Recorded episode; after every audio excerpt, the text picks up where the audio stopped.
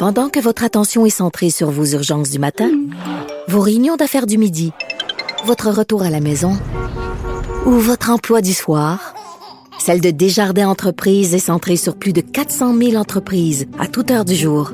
Grâce à notre connaissance des secteurs d'activité et à notre accompagnement spécialisé, nous aidons les entrepreneurs à relever chaque défi pour qu'ils puissent rester centrés sur ce qui compte, le développement de leur entreprise. Il connaît tous les dessous de la politique. Chef du bureau d'enquête de l'Assemblée nationale. Antoine Robitaille. Là-haut sur la colline. Là-haut sur la colline. Cube Radio. Bon lundi à tous. Aujourd'hui à l'émission, dans sa chronique constitutionnelle, le prof Taillon analyse le recours par Ottawa à la loi des mesures d'urgence.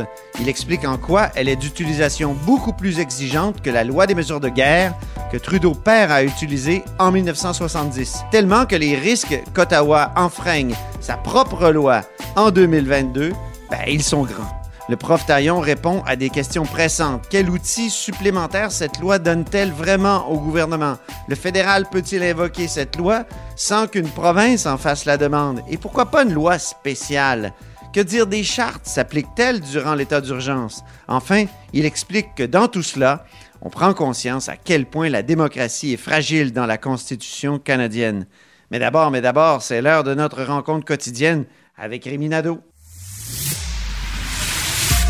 Rémi Nadeau. Réminado, Tout a été mauvais. Ça a été un spectacle désolant. C'était triste de voir ça. Antoine Robitaille. On sait bien, vous voulez faire du nationalisme. Mais non, on veut justement contrebalancer cette délocalisation-là politique. La rencontre. Un jour, on fera notre débat. Oui, oui, bien sûr. Métal sur métal. C'est le moment de vérité. La rencontre. Nado Robitaille. Bonjour Rémi Nadeau. Bonjour, Antoine. Chef de bureau parlementaire à l'Assemblée nationale pour le journal et le journal. Le Parti québécois et la coalition Avenir Québec sont dans une lutte serrée dans Marie-Victorin, cette circonscription qui était détenue autrefois par Catherine Fournier, qui est maintenant mairesse de Longueuil.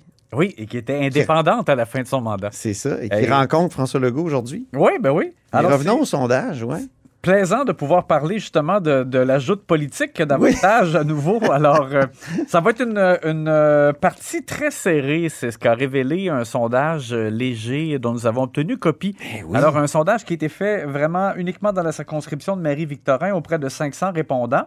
Et le résultat est intéressant. Donc, 33 à 33 entre le Parti québécois et euh, la CAQ. Donc, vraiment une lutte à deux. À noter que tout de suite, avant d'aller plus loin, dans le cas de Québec solidaire, c'est vraiment un recul par rapport à là où ils étaient à Oui. la dernière élection générale dans Marie-Victorin. Ils avaient eu 22% d'appui, alors que là, ils sont seulement à 11. Euh, ça peut peut-être changer, mais en tout cas, après ma barre, pour eux, de ce côté-là, il y a une déception. En tout cas, je parlais des gens du PQ ce matin. Ils disaient Voyez, vous parlez trop de Québec De Québec solidaire par rapport au vrai, euh, au vrai poids de ce parti. Puis François Legault, il avait des reproches non seulement aux médias, mais à François Legault qui disait Vous voyez, il n'arrête pas de, de mettre l'accent sur eux, la lumière sur eux, alors que ça tire pas bien ben dans les- euh, dans l'opinion. Ouais, En tout cas, pour ce sondage. Pour ce sondage-là, il faut remonter à 2014 là, pour voir 11 euh, pour Québec solidaire. Donc ça, c'est pour eux, là, il y a comme il y a, il y a une lumière jaune, là, assurément.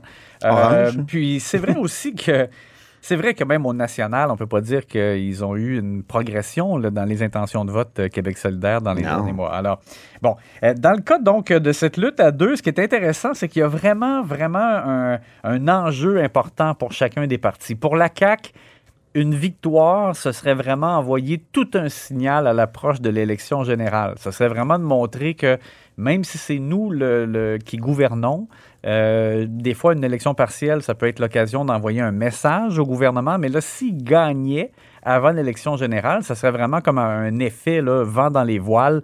Euh, Peut-être pas autant, mais un peu comme a eu l'effet de la victoire de euh, Geneviève Guilbeault. Guilbeault, oui. Dans Louis Hébert. Dans Louis Hébert. à, la, à la dernière élection générale. Dans le cas du Parti Ce qui avait québécois, été une, une- une partielle rocambolesque. Oui, oui. que les libéraux avaient changé Éric de candidat. Pétraud. Oui, Et les, et les caquistes. oui c'est vrai. Il y avait un caquiste drabe là, qui s'était fait prendre dans une affaire d'harcèlement, machin. Oui, c'est ça. Il avait sauté, puis là, il- Geneviève Guilbeault avait remplacé au Oui. pied levé. pour le mieux. Oui. Parce que Et comment? Et, euh, et donc, pour le Parti québécois, c'est ultra important aussi parce que Ben eux, oui. si ils, ils devaient connaître la défaite dans un château fort, parce qu'il ne faut pas oublier que euh, vraiment, dans le fond, là, ce serait comme une surprise si la CAQ l'emportait en théorie, là, parce que c'est un- une circonscription qui a été péquiste pratiquement depuis sa création au début Ben oui. des années 80, à part une année où il y a eu une libérale. Euh, en, en début là, de Il y a eu Cécile années 80. Vermette, il y a eu Oui. Pierre Marois, un grand ministre quand même de, de René Lévesque, qu'on Mm-hmm. qu'on voyait comme son successeur. là. Dave Noël est venu nous en parler. Donc, euh, oui. C'est Bernard Drinville. Ben oui, Bernard Drinville. Alors, écoute, écoute. Bon, alors pour eux, ce serait vraiment catastrophique de perdre dans cette circonscription-là. Et en plus, alors qu'ils ont réussi à aller chercher un candidat vraiment Moi, je de pense qualité. que ce serait fatal même. Ouais. C'est peut-être. Alors, et Pierre Nantel est un bon candidat. Oui. Il, est, il est avantageusement connu et en plus, dans le milieu, il est vraiment extrêmement bien ancré euh, dans ce secteur-là. Alors, vraiment, ça sera super intéressant à suivre euh, et euh, on a la confirmation, dans le fond, que ce sera une chaude lutte. Mais on ne sait pas quand ça va avoir lieu. Et non, on a Ce qui est drôle, c'est que la CAQ est allée chercher comme une solidaire. Oui. Shirley Dorismond, leur, leur candidate, est, est d'accord sur à peu près rien avec la CAQ. Ben, c'est ça. C'est qu'elle a tenu des propos euh, à l'effet qu'il y avait Racisme du racisme systémique. c'est ça. Mais en même temps, moi, honnêtement, Ouais. je pense que l'impact de ça dans l'électorat est, est, à mon avis, assez limité. Les, Ouais. gens, les gens peuvent toujours se dire, bon, oui, elle a cette position-là, mais elle est confiante de pouvoir passer ses messages à l'intérieur d'une équipe caquiste ou d'un gouvernement.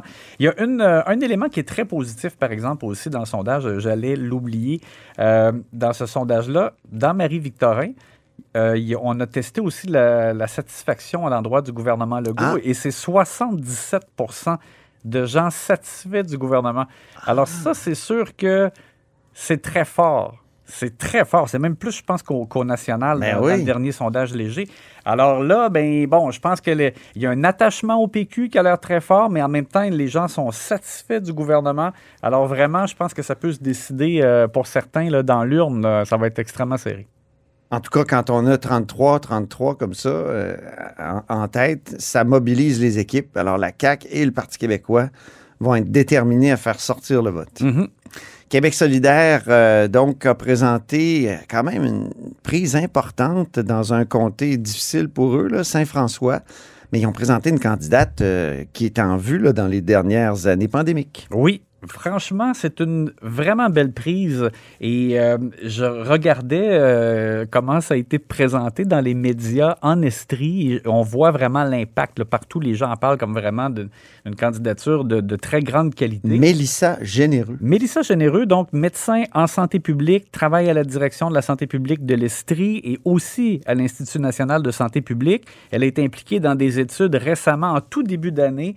Elle était euh, d'un portrait où on faisait état qu'il y avait un jeune sur deux euh, qui souffrait soit d'anxiété ou de dépression. On- Elle avait comme mesuré, dans le fond, l'impact de la pandémie sur la santé mentale des jeunes. Et, euh, elle remplit beaucoup de cases là, que, que- l'on recherche généralement en politique. C'est une femme, c'est une jeune femme, et euh, donc avec un curriculum vitae très impressionnant. Alors ça, c'est intéressant et ça lance les hostilités un peu pour l'élection générale parce que, oui, on a vu les candidatures euh, affichées pour Marie-Victorin. Le Parti québécois aussi, il faut le dire, en- en- à l'automne a confirmé des candidatures comme Stéphane Enfield, Oui. Alexis Deschaines. Mais là, on se, on se trouve que là, maintenant qu'on est vraiment en 2022, c'est vraiment comme lancer euh, les hostilités en vue de la, de la campagne générale. Et du côté de Québec solidaire, j'ai eu des discussions à l'interne. Ils me disent qu'ils sont vraiment confiants de faire des gains en Estrie. Non seulement de conserver Sherbrooke, où il y a Christine Labrie, mais on a parlé des circonscriptions comme Saint-François et euh, on m'a dit Offord, euh, bon, ça reste à voir parce qu'il y a des il en Estrie, il y a des endroits où la CAQ va être très forte encore, par exemple dans Brome-Missisquoi avec Isabelle Charret, euh, il y a François Bonnardel dans Granby, donc ce secteur-là, je pense qu'il est moins prenable. Euh, dans le cas de Saint-François, la candidate, pas la candidate, mais la députée caquiste actuelle, c'est Geneviève Hébert. C'est pas quelqu'un qui s'est démarqué euh, de quelconque façon depuis le début du mandat. Et à la dernière élection générale, elle avait quand même une assez forte avance. Elle avait une majorité de plus de 4000 voix, mais le Québec solidaire était ex pratiquement avec les libéraux à 23% environ d'appui à la dernière élection générale. Et du côté de QS, on me dit que quand on regarde les résultats dans ce secteur-là, il y a une progression assez constante d'élection en élection. Et on me fait remarquer aussi que, bon, dans, dans la ville de Sherbrooke, par exemple, c'est une jeune femme aussi qui a été euh, élue, Evelyne euh, Baudin, à la dernière élection municipale. Et on a Il y a un virage à gauche en Estrie. c'est ça que, que l'on sent. Et euh, donc, c'est la raison pour laquelle ils misent beaucoup là-dessus. Ça sera, ça sera vraiment très intéressant, cette, euh, cette lutte aussi à voir du côté de, de Saint-François et de cette région-là qui est l'Estrie. François Legault, euh, donc, il est moins sur la gestion de la pandémie euh, cette semaine. Oui, on me dit qu'il ne sera plus présent aux conférences de presse de, de santé publique, là, moins vraiment qu'il y ait quelque chose de, de- de grave ou très important euh, à annoncer. On va laisser, dans, dans le fond, Dr Boileau de la santé publique et ou Christian Il ne veut Dubé. plus être associé à ça.